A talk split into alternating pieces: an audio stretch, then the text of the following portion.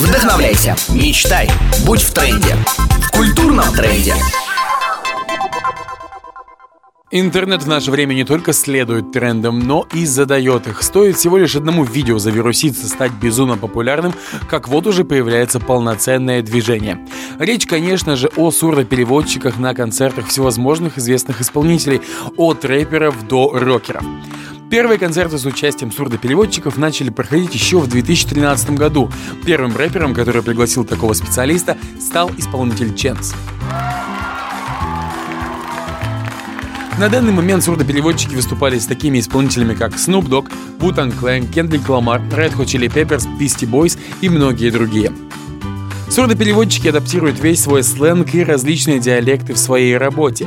Некоторые музыканты же намеренно меняют список песен на выступлении, чтобы бросить вызов сурдопереводчикам, посмотреть на то, как они справятся с новой задачей. Очень часто сурдопереводчики намеренно погружаются в работу с головой, пытаясь разобраться, как же ведет себя на сцене тот или иной исполнитель. Так переводчица Холли Маньяти перед концертом Эминема изучала видео с концертных выступлений, пытаясь повторять его поведение и двигаться на сцене практически как он, чтобы впечатления о концерте для глухих людей были максимально близки к впечатлениям всех остальных. Культурный тренд.